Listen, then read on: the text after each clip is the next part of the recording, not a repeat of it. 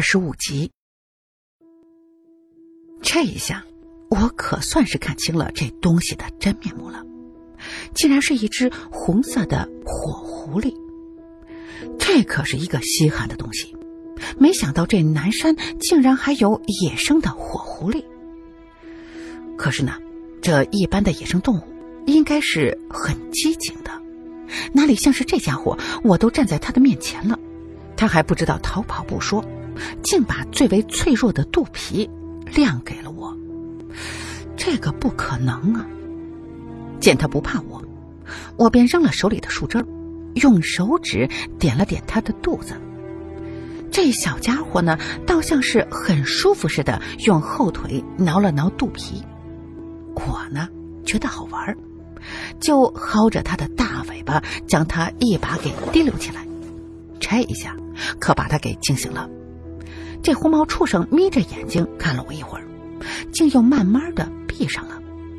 难道，嗯，难道他受伤了？我将这小家伙呢，轻轻的抱在怀里，想要检查看一看有没有什么受伤的地方。结果一入怀。我就闻到了中午那顿饭上喝着的红酒的味道。刚开始呢，我还有一些不敢确定，就又细闻了闻，果然就是那个红酒的味道。难道这红毛畜生是喝醉了吗？正在我犹豫着要不要把人家给放回去，然后呢，再用地上的花瓣埋好之际，天上突然的咔嚓一个闪电。接着豆大的雨点儿就给落了下来。我看着这小东西的一身漂亮的皮毛，接着有一些爱不释手，就没有忍心将它留下来淋雨。此时呢，雨是越下越大，我慌忙的将身上的外套脱下来，将怀里的小畜生包好之后，一路小跑的回了房间。刚一进门，就见赵雷从浴室里走了出来，见我是一身是水。就笑着问我：“哎，你说你这倒霉孩子，下雨了还出去嘚瑟？”说完，他又见我怀里抱着的外套，自己呢却被淋湿了，就一脸吃惊的说：“我去，你不是怕衣服淋湿了，这才脱下来抱着的吧？”我见他呢没有注意到我这衣服里头还包着一个活物，就忙和他打岔说：“外面的雨太大了。”今天下午的户外活动是不是得取消了？赵磊一脸郁闷的走到窗前，往外看了一眼，说：“我看这雨啊，一时半会儿是停不了了，估计够呛了。”我趁他转身之际，迅速的将怀里的东西塞进了打开的被子里，然后呢，装作一脸可惜的附和道：“哎呀，是啊，难得来这么高档的地方玩，老天爷真不开眼。”赵磊也是无奈的叹了口气，刚想说些什么呢，就听到他的手机响了。他接通过后，嗯了几声，然后呢，就转身问我：“思明说呢，下午带咱们去参观地下酒窖，到时候还可以继续品尝美酒。”我嘴上虽说那也不错，可是心里头呢却是叫苦不迭。怎么又去喝那死难喝的红酒？早知道，还不如自个儿在家里头喝啤酒撸串好呢。赵磊挂掉电话，见我一身是水，就催促我快些去洗个澡。思明他说了半个小时之后在大厅集合。临出门之前，我偷偷的看了一眼被窝里的火狐狸，睡得还非常的死。这会儿呢，估计你把它清炖了，它也醒不来。我也不知道自个儿这是抽了什么风，竟一时心软的把这扁毛畜生带了回来。也不知道这家伙它咬不咬人。我和赵磊呢来到大厅的时候，其他的同学已经到了。他们呢像我们两个上学的时候，那就是千年老墨，怎么如今还是如此呢？我则笑称我们不是什么千年老墨，而是千年的好基友。赵雷推了我一把说。去去去，一边去！谁是你的好基友？我可是有媳妇儿的。大伙听了都是一阵的哄笑。这个时候，方思明手拿着一张盲卡走向了我们。人都到齐了，咱们呢就进酒窖吧。我本就不喜欢喝红酒，所以就没有大家这么积极的走在前头，而是一个人慢悠悠的跟在大部队的后面。赵磊见我走在最后，就也放慢脚步等着我。怎么了？一副受人迫害的表情。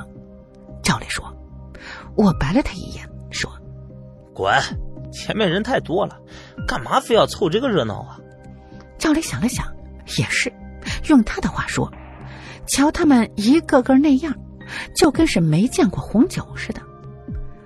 我和赵磊边聊边往前走，很快就来到了位于地下室的恒温酒窖门前。方思明用门卡打开了门之后，一阵阴凉的空气扑面而来，让我忍不住打了一个冷战。走近之后，我这才发现，这个地下酒窖远比我想象之中的要大得多。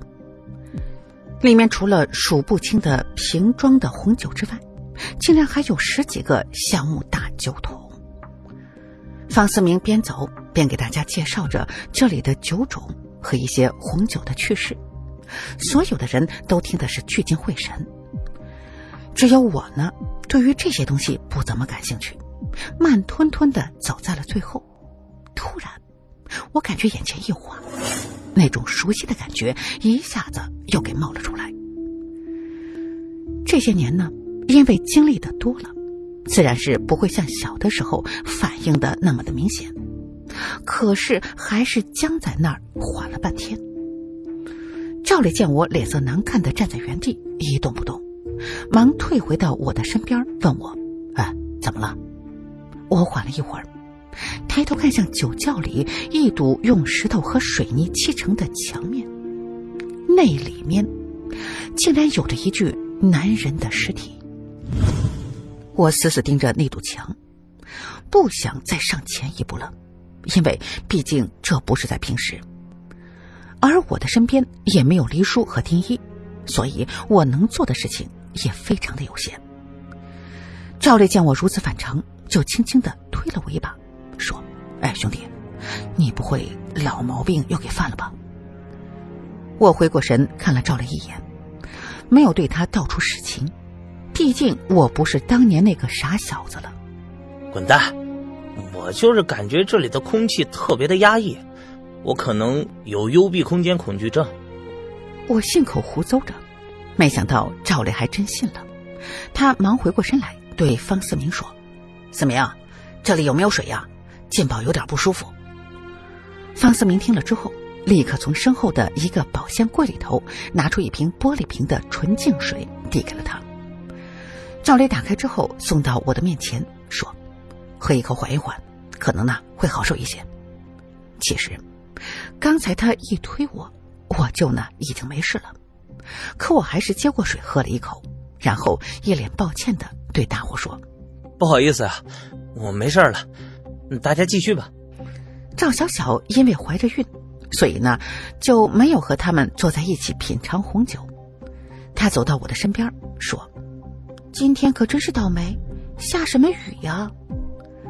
我心想：“你能有我倒霉吗？你只是看到下雨，而我呢，却是看到了死人了。”酒窖里头有一个小型的吧台。大家呢都坐在那里边喝酒边聊天，我和赵小小则是坐在旁边的沙发上，听着这些多年不见的老同学们侃大山。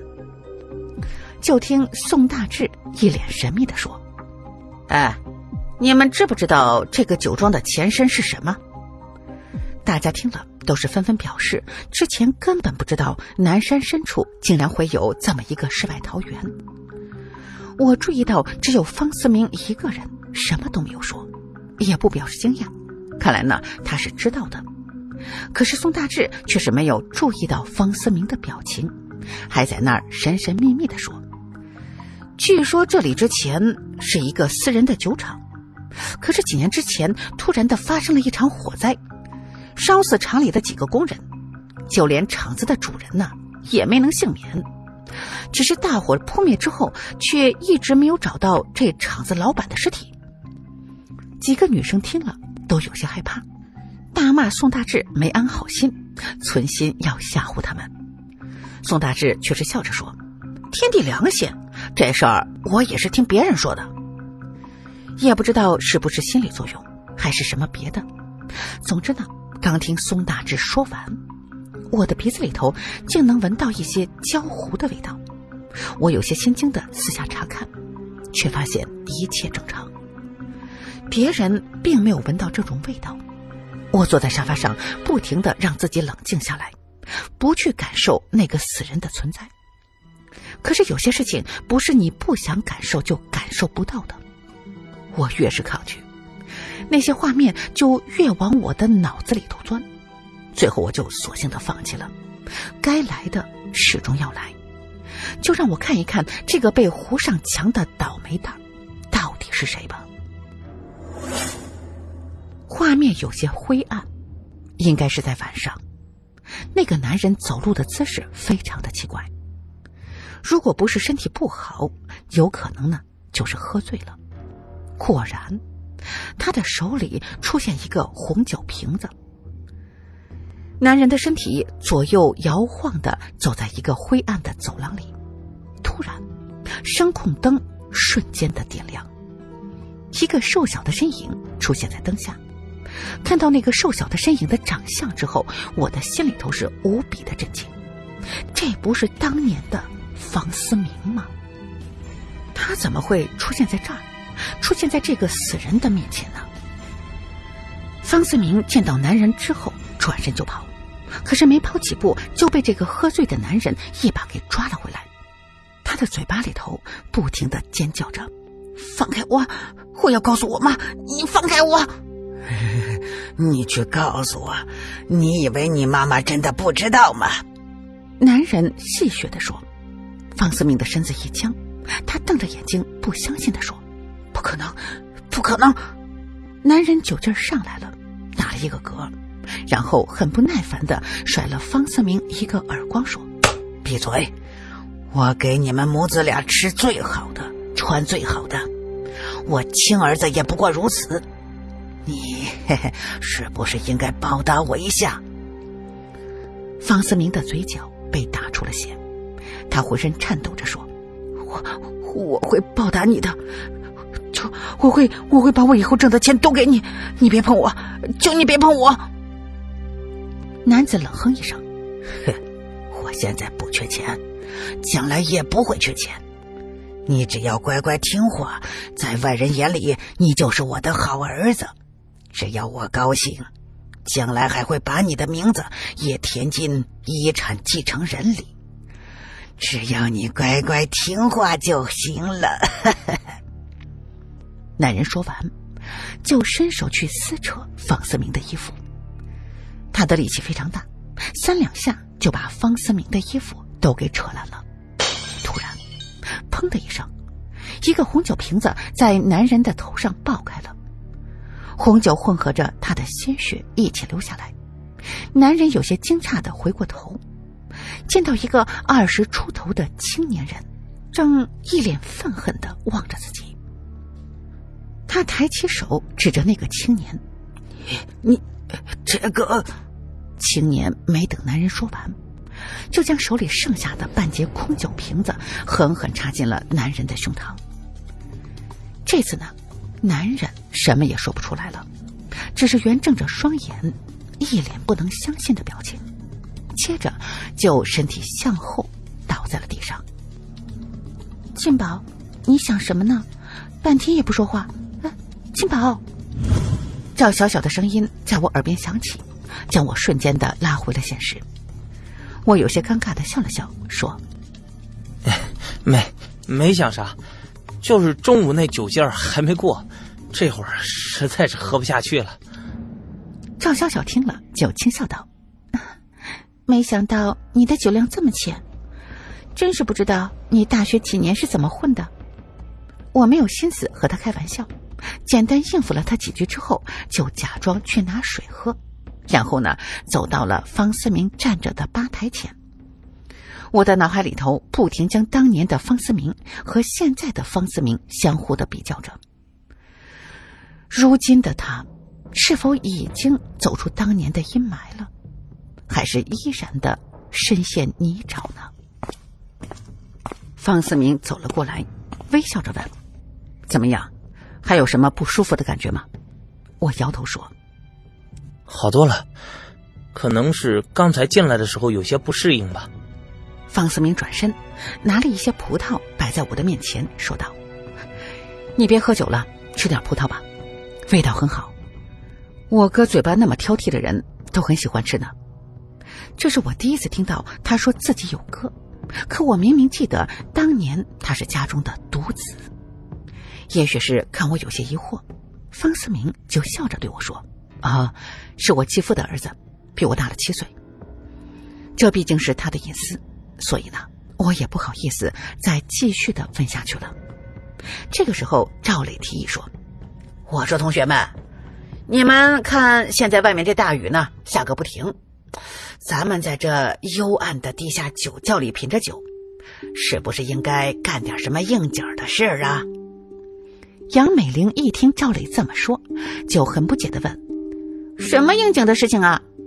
赵雷一脸坏笑的说：“嘿嘿，刚才大志同学不是开了一个好头吗？啊，咱们呢接下来玩丢瓶塞儿，我放一段手机里的音乐，然后呢从我开始把这瓶塞儿一个一个的传下去。”当音乐停止的时候，这瓶塞传到谁的手里，谁就要负责给大家讲一个鬼故事，怎么样？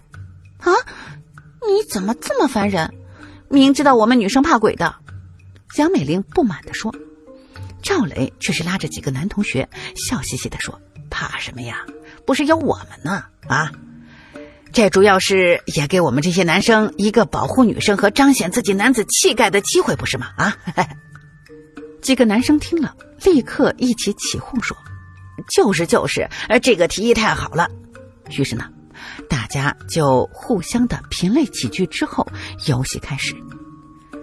游戏规则：瓶塞儿必须传到下个人的手中，掉地上就必须捡起来重新的传过。所以呢，这个小小的瓶塞儿就从赵磊的手中被一个接着一个的传递过来。赵磊这小子一看就是没安什么好心眼儿，他放的手机音乐是一个日本鬼片的插曲，旋律是诡异惊悚，让大伙不知不觉越传越快。突然，就在那个酒瓶塞传到我的手里的时候，音乐突兀的停止了。我看到这瓶塞传到自己手里，多少呢有些无奈。虽然此时此刻我的内心既震惊又复杂。可是总不能把我刚才看到杀人场景当故事讲出来吧？我权衡了一会儿，然后呢，一脸神秘的问大家：“你真的想听我讲鬼故事？”我从他们的脸上能够看得到明显的害怕。也许当年我的事情本身呢，就是一个恐怖的故事吧。这个时候，赵雷却是嘻嘻坏笑着：“金宝，你少在这儿吓唬我们了。”你要是没有故事可讲，那罚酒也行。我是真的不想再喝酒，先不说自己的酒量如何的浅淡，主要是我过不了这么高大上的小资的生活，享受不了这美味的红酒和奶酪，所以就只好硬着头皮说道：“好，故事要多少我有多少，讲完了你们可别害怕。”而且我提前声明啊，我说的可不是故事，而是真事儿。看着大家伙一个个都是面面相觑，我就清了清嗓子，声音低沉且缓慢的对他们说：“在这样一个阴雨天，啊，还真是个讲故事的好天气。今天我就跟你们说说我的职业吧。人们常说。”三百六十行，行行出状元。